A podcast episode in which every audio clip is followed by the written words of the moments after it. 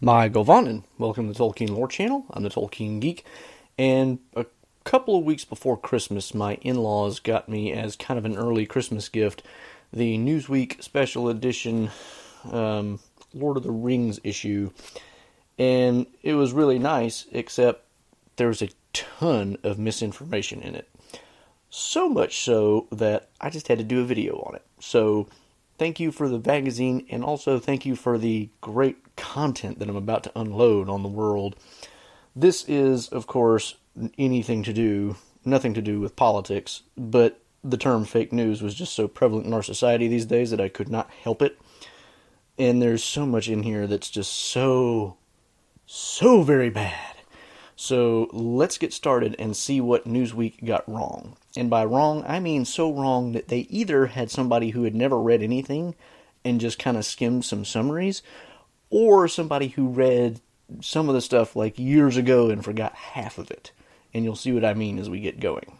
Now, I should mention most of the errors in this occur kind of in the first half, which is dedicated to the books. And I mean, you can actually see up at the top in the corner there, it says the books for this section. And then later we get into the movies. And there's even a section on other stuff beyond that. But the books take up a good half of this thing.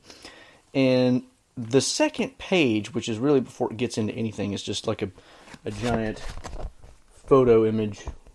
Um, but it's the Nazgul at Weathertop attacking Frodo, and it says in the bottom corner, the Nazgul surround Frodo in Peter Jackson's The Lord of the Rings, The Fellowship of the Ring. While Aragorn fights them off in the film, in Tolkien's books, it's Gandalf who saves Frodo. I don't know which books these people are reading, but Gandalf never saves Frodo from Nazgul at Weathertop. Gandalf was at Weathertop at least a day before Aragorn and the hobbits arrived and was long gone by the time they got attacked there.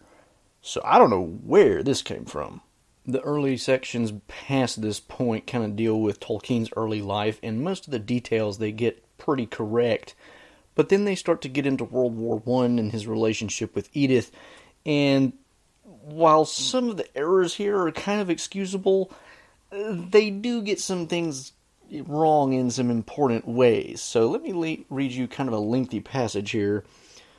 Uh, it, it, talks about how during one walk, Edith began to dance for Tolkien among the trees, imprinting the moment vividly in Tolkien's mind. This is while he's on convalescence after having trench fever in World War One. And later down it says, drawing from that afternoon, Tolkien began to write a love story. He imagined Edith as an elvish princess, Luthien, and equated himself to a mere mortal human, Beren. Yes and no. The early versions of the Beren and Luthien story had Beren as an elf, but not a Sindarin elf, and that was the point of tension. Beren was not originally a man, and so that's kind of off. Forgivable because the published Silmarillion does have Beren as a human, but it gets worse. Living thousands of years before the events of The Hobbit, Beren is the last human in a group of men that had resisted the Dark Lord Morgoth.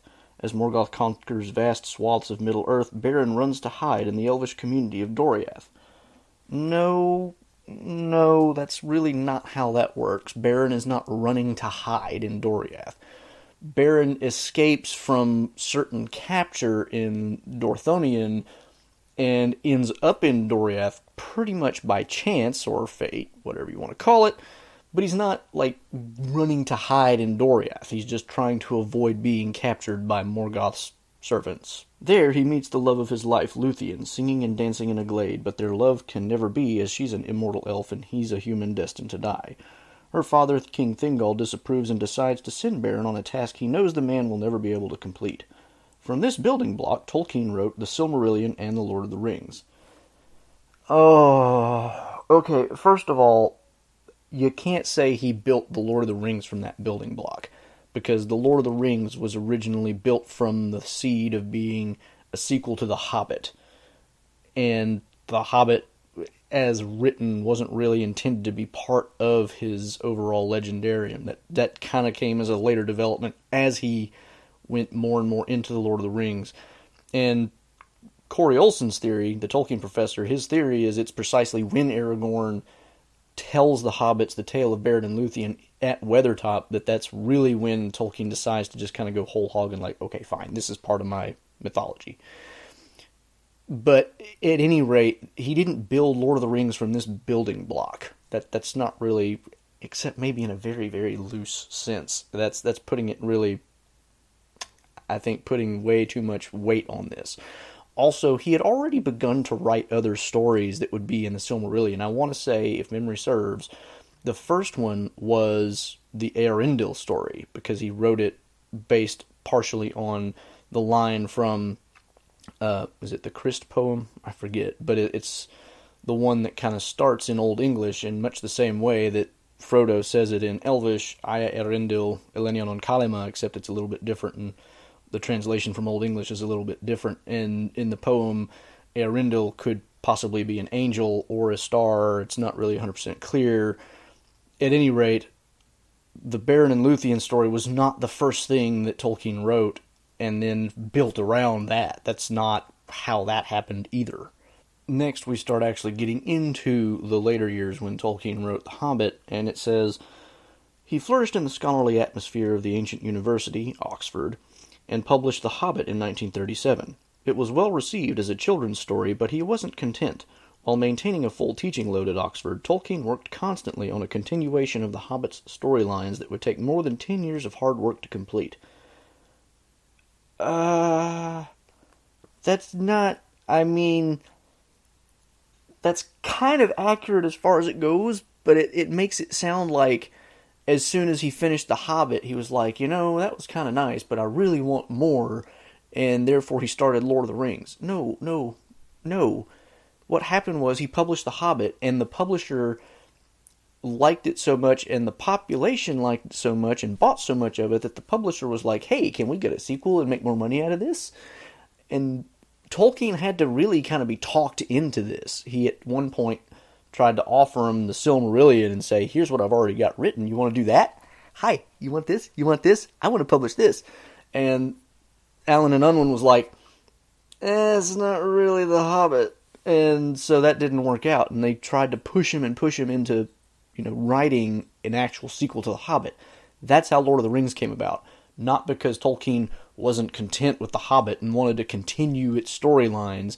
He continued the storylines of The Hobbit because he was pressured to do so by a publisher who wouldn't take his already written Silmarillion material. So that's the way they say that is just so misleading. It's, it's ludicrous. Newsweek continues. The professor himself thought of Middle-earth as a setting for a kind of native English epic saga similar to those that color the mythologies of Scandinavia. Drawing heavily from Anglo-Saxon history and literature, Beowulf was a particular favorite, Norse mythology, the Finnish epic known as the Kalevala, and his own prodigious skill with languages, Tolkien followed up his children's book with an epic saga that has remained a bestseller ever since. Now, I don't know what they're referring to, but the strongest connection that any of Tolkien's work has with the Kalevala is clearly the Children of Hurin story, Turin Turambar, which is pretty clearly based on the story of Kullervo, which is a book by itself because Tolkien actually kind of wrote different versions of the story of Kullervo, which kind of formed the germ of the Turin Turambar story, and you can see how he develops what was a fairly simple narrative in Kullervo and expanded it and expanded it and how that eventually became Turin. I did a review of the book, The Story of Kullervo, a while back. I can link to that in the description. But the point here is Tolkien didn't really use the Kalevala that I'm aware of in The Lord of the Rings at all. There's maybe some touches of Beowulf in it, but nothing beyond maybe some of the stuff in Rohan, like the, the, the hall, is kind of based on sort of the hall in Beowulf where Grendel attacks and stuff like that. I mean, but that's just common Anglo Saxon type architecture, not anything, or not even Anglo Saxon, I guess, maybe Danish, I don't know.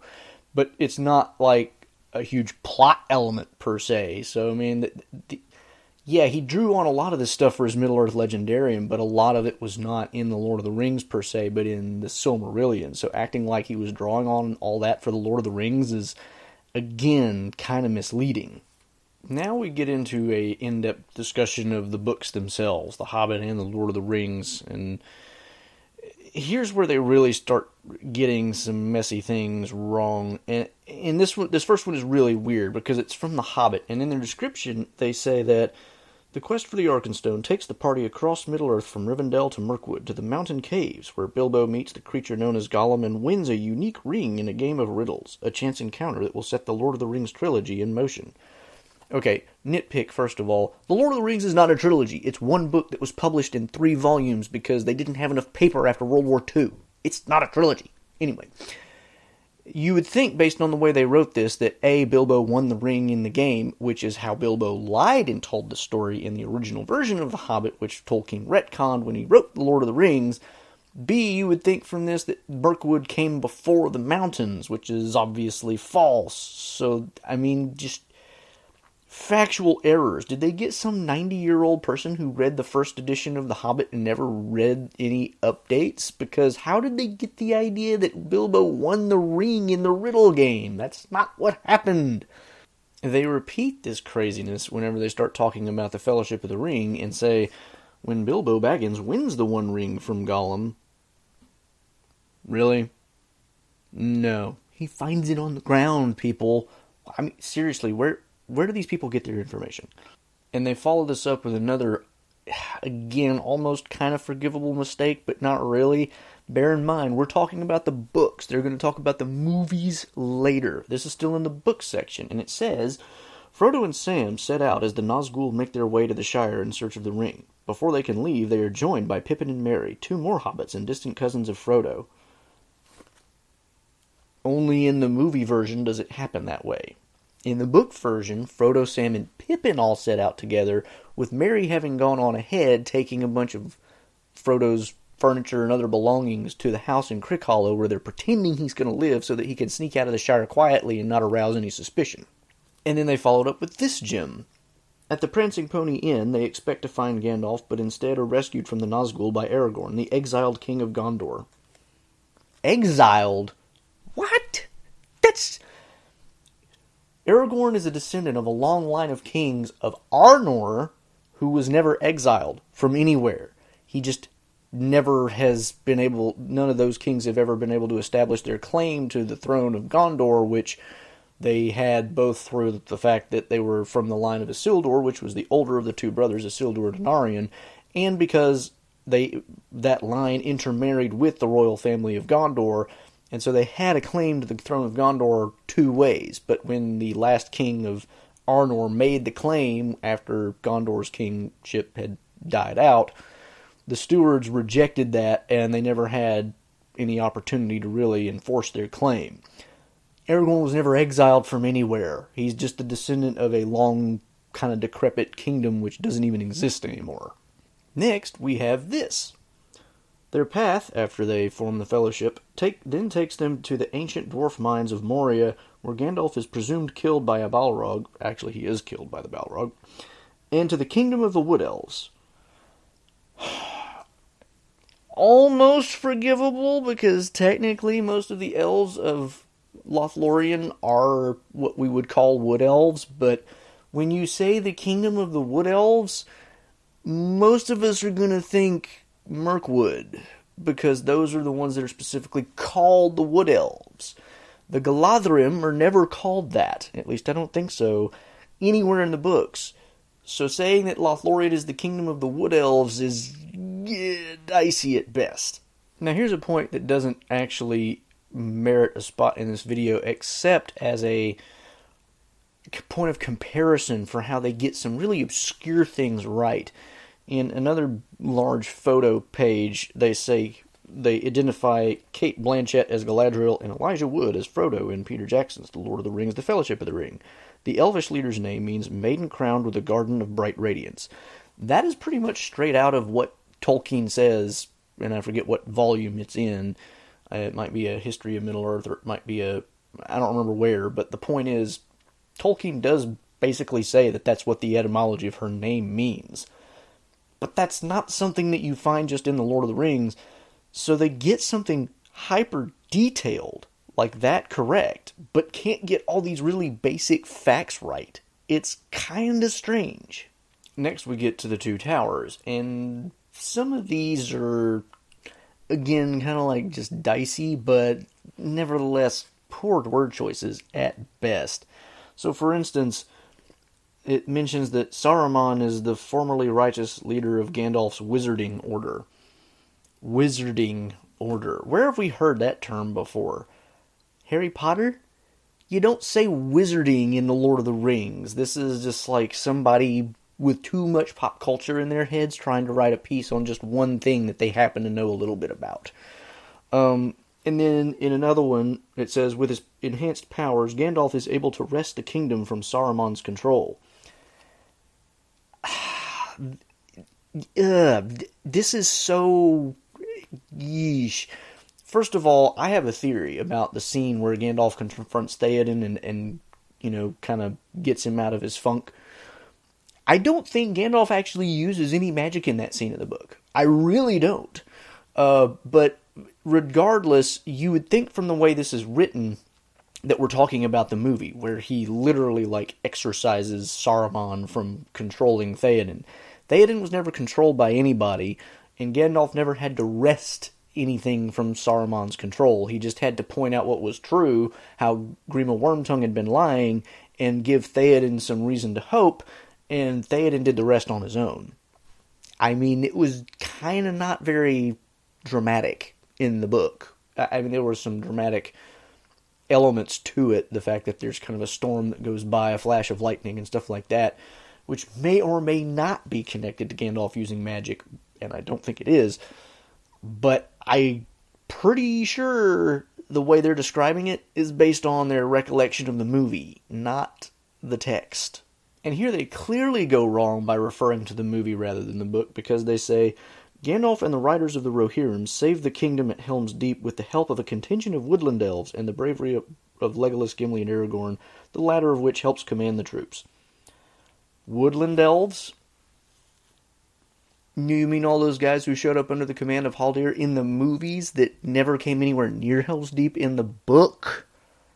Yeah. Now, bear in mind, just to prove my point here, we're still talking about the book. Now, for the Return of the King, again, they say some things that are just kind of like, what?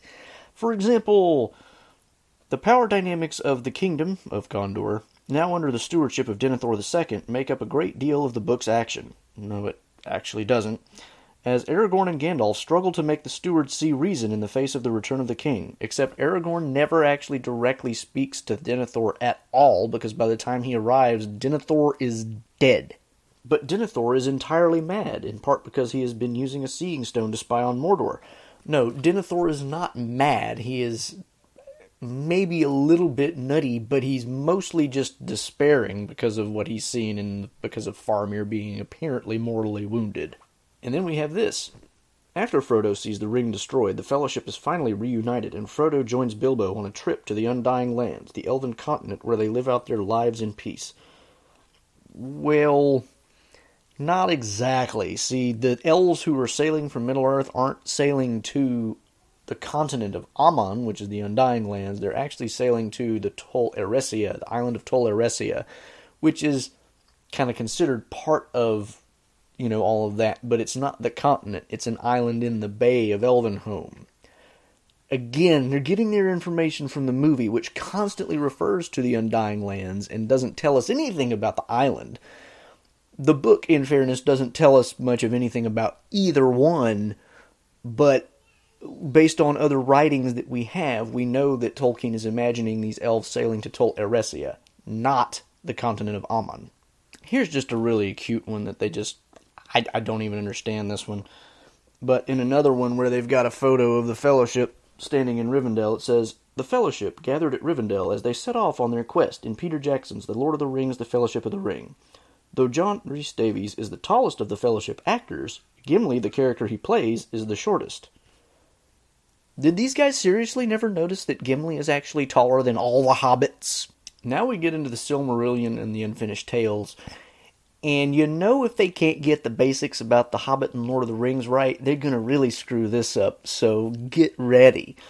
First of all, they mention the different sections of the Silmarillion, and they're doing basically okay until they get to the Quenta Silmarillion, which forms the majority of the text, is a retelling of the first age of Middle Earth. It tells of the creation of the various races of Middle Earth, from elves to Ents, by their respective Valar, and of the attempt by Melkor to bring Middle Earth under his power. The Valar don't create any races except Aule creates the dwarves. That's it. The rest of the races are created apparently by Eru direct, especially elves and men. And the Ents it's a little bit fuzzy what exactly happens there, but you get the idea that when Yavanna has her little spat with Aule about dwarves cutting down trees and things like that, the, the Ents who are created, that was already kind of part of the plan and not really something that she had a like a direct role in in the same way that Aule had with dwarves. Regardless, including elves in this list, as if elves were created by the Valar is just way off base. The Akallabêth tells the history of the Second Age of Middle-earth, primarily recounting the fall of Numenor and the fate of the Dunedain. No, actually, the Akallabêth is all about Numenor and its fall, and has almost nothing to do with most of the history of the Second Age. There's very little to do with what happens in Middle Earth in that entire chapter, which is so acting like it's a summary history of the Second Age is completely wrong. But continuing on the Akallabêth, it says, Sauron, the former servant of another Dark Lord, Morgoth, attaches himself to the King of Numenor, much as Saruman would later do to Theoden of Rohan. Saruman does not attach himself to Theoden. He undermines Theoden through the use of Grima Wormtongue, who he has gotten to serve him instead of Theoden which is a very, very different thing. And then this is just like I feel like somebody was looking for a word here and picked the wrong word because it says, finally, of the Rings of Power in the Third Age acts as a short prologue to the Third Age and the events of the Lord of the Rings. No, it's not a prologue to the Lord of the Rings. It actually kind of just summarizes the entirety of the Third Age, including the the, the Lord of the Rings. Like it's not a prologue in any sense because it constitutes the story in a total nutshell. I mean, like, really nutshell, but I mean, it goes right through the destruction of the ring in that chapter, so calling it a prologue to The Lord of the Rings makes no sense at all. And then we finally get to the unfinished tales, and man, do they get a lot wrong here. They say the first part of Tolkien's unfinished tales, published posthumously under the watchful eye of his son Christopher, covers the early history of Middle Earth and begins with a later era writing of the fall of Gondolin, which would later be turned into a full length manuscript and published on its own. Turned into a full length manuscript and published on its own? I mean, the Fall of Gondolin volume that came out not too many years ago is really a collection of, you know, different versions of the Fall of Gondolin comparing and contrasting like how the story developed in much the same way that the Beren and Luthien one did. So that's kind of not really a very accurate way of describing that book. Then they start talking about the Second Age material, and they say that a description of the island of Numenor is followed by one of the epic tales of the kings of Numenor, a stargazer named Tar Aldarion. The sad tale of his abdication is followed by a king list of Numenor that's just so wrong. I can't even express how wrong it is because Tar Aldarion was not a stargazer. His father Tar Meneldur was a stargazer who abdicated. Aldarion was a seafarer who kept his throne when his father abdicated because his father wasn't sure what to do about Sauron and so he ended up basically just tossing the decision to his son and they don't even mention the fact that the whole story is kind of a a, a messed up love story between Aldarion and Erendis and all the things that go on there. Like they bring up the fact about stargazing, which isn't even correct about Aldarion, but they don't mention the crux of the story. It's like what did anybody actually read this in preparation for this piece? Then in the third mage material, they get into the stories of how Gondor and Rohan came to be in alliance and how the nation of Rohan itself came to exist and they say, uh, let's see, the next tale tells the story of the two kingdoms of Rohan and Gondor and their long history of friendship, which by the events of the Lord of the Rings has fallen into disrepair. There's nothing about their friendship that's fallen into disrepair. The kingdom of Rohan itself has fallen into disrepair in the sense that Theoden is no longer really in his right mind in a sense, but they still have a strong alliance with Gondor. Now we finally covered all the book material, but there's still some errors left to be found, even if they're only errors by omission in some cases. And when they start talking about the movies, initially they start out with just talking about early attempts at adaptation, and they mention a really early BBC radio play that Tolkien was not a huge fan of, apparently, which apparently doesn't even exist anymore. It says all the copies were lost. But it's not the BBC version that we now know today, starring um, what's his name, Michael Hordern, Holdern, Holt, I can't pronounce his name for some reason, Hordern, Holdern, I can't remember his last name now, as Gandalf and Ian Holm as Bilbo, I mean not Bilbo, Frodo, and various others. They don't mention that BBC version at all for some really strange reason. They just skip over it and talk about this really early one that apparently Tolkien didn't like and another, and then they skip to Ralph Bakshi's animated Lord of the Rings. Leaving out that BBC one is kind of criminal because it, in a lot of people's minds, it's kind of like the definitive adaptation prior to Peter Jackson's, and you know, depending on who you ask, is still the best adaptation. This next one is not so much a mistake as just kind of like a journalistic "what were you thinking?" because here on another big photo page we have a line about how Saruman is standing with one of the Uruk-hai, and it says, according to Screen Rant, the Uruk-hai makeup took 10 hours to apply. You're relying on Screen Rant? Screen Rant is terrible. Also, you have the extended edition appendices discs that you could probably get this information from if you really wanted to verify it. Now, of course, they can't leave off without talking about the Amazon show that's coming up. And so, of course, they have this image, which we all know and love now. But in the bottom corner, it says the first official image from Amazon's, Amazon's series shows Minas Tirith in the Second Age. Does that look like Minas Tirith to any of you? First of all, we don't have, I don't think we have any confirmation yet of exactly what city this is supposed to be, but there's basically no chance that it's Minas Tirith. It's either something in Valinor or something in Numenor or I don't know, but I mean like there's no evidence that it's Minas Tirith that I'm aware of. If I'm wrong, and in fairness, I have kind of intentionally avoided a whole lot of news about the show to avoid spoilers. If I'm wrong about that, let me know in the comments, but I'm pretty sure there's no evidence that that's Minas Tirith. In a description of what the show will be about, they quote one of the longer kind of synopses that have been leaked by Amazon. Leaked is the wrong word. I mean, Amazon hasn't let out much, but they did kind of give a synopsis thing. But then they end up saying this summary has led to speculation that the show might that the show might have to do with the fall of Numenor and the rise of Morgoth. I'm sorry, the rise of who? I mean, it was earlier in this magazine itself that they told us that the fall of Numenor was connected with Sauron, who is a servant of Morgoth. And now they can't even get that right. I mean, like, did they have multiple people writing these? And somebody, you know, who didn't know literally anything wrote this little blurb? It's just like, oh my gosh, the the level of incorrect information is so bad. And that wraps up my take on it. I think I caught all of the major errors. There may be some of the biographical details that they got wrong or something. I didn't I don't have a good enough memory of all of that to be certain of most of it. Most of it seemed correct based on my memory. Um, and there may be some other errors that I just kind of glided over because once you start getting to a certain level of, you know, just so much inf- misinformation, you you kind of start gliding over things probably. But if y'all noticed any other mistakes that I didn't catch here, leave them in the comments below.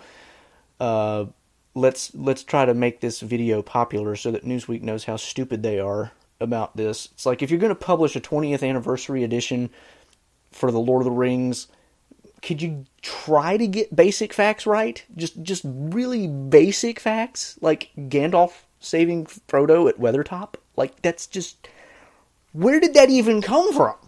Seriously, where did that? And that was on page three or four or something like that. That was almost at the very beginning before it even got to the main text of the magazine. It's terrible. Ugh. So yeah, this this magazine edition is fake news to like the nth degree. It's so bad. Um, that said, it's got a real a lot of really nice photos and art, and it does kind of nicely summarize a lot of information about Tolkien's life and, and whatnot. It's just don't don't give this to anybody that you want to learn about any of Middle Earth, thinking that they're going to get an accurate picture because unless you already know the information going into it, in which case you don't need the magazine, you're going to come away thinking a lot of false things. So I hope this was useful for anybody out there. If you've already got the magazine and you didn't know any better, hopefully this corrects a lot of things you thought you now knew. If you haven't gotten the magazine or maybe were thinking about giving it to somebody else, I hope you may reconsider that in light of this. At any rate, if you did enjoy the video or found it useful, please do give it a thumbs up, share it around for anybody else that might have fallen into the trap of believing this nonsense. Uh, it's it's just so bad. It's so bad. Um, in any way, if you want to, you know, make sure you catch all my videos, please subscribe to the channel and click that bell icon. I'm also on Odysee and Rumble, and you can catch podcast versions as well and I'm on Twitter at JRRTLore if you want to catch some occasional Tolkien related trivia questions, and you can support me over at Patreon. Until the next time, I'm the Tolkien Geek signing out for the Tolkien Lore channel. Namarie.